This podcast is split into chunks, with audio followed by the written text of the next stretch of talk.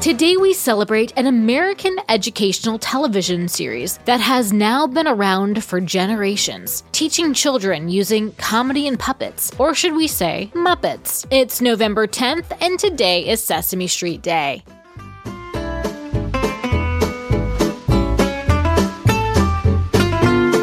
Welcome to Taco Cast Podcast. Every day is a holiday. No, really, it is. Did you know that literally every day is a holiday? I don't know about you, but I love having a reason to celebrate every day. Whether it's your favorite foods day or something else totally random, happy holiday to you. Sesame Street premiered on this day, November 10th, back in 1969. It was the first time that there were educational goals and curriculum used to shape the content of a show, and the first time that that the educational impacts were studied as the result of a show. A survey conducted in 1996 showed that 95% of all American preschoolers had watched the show by the time they were three. It's also won more Emmys and Grammys than any other children's show in history. Created by television producers Joan Ganz Cooney and Lloyd Morrisett, the goal of the show was to promote positive values and learnings while keeping the children's attention. It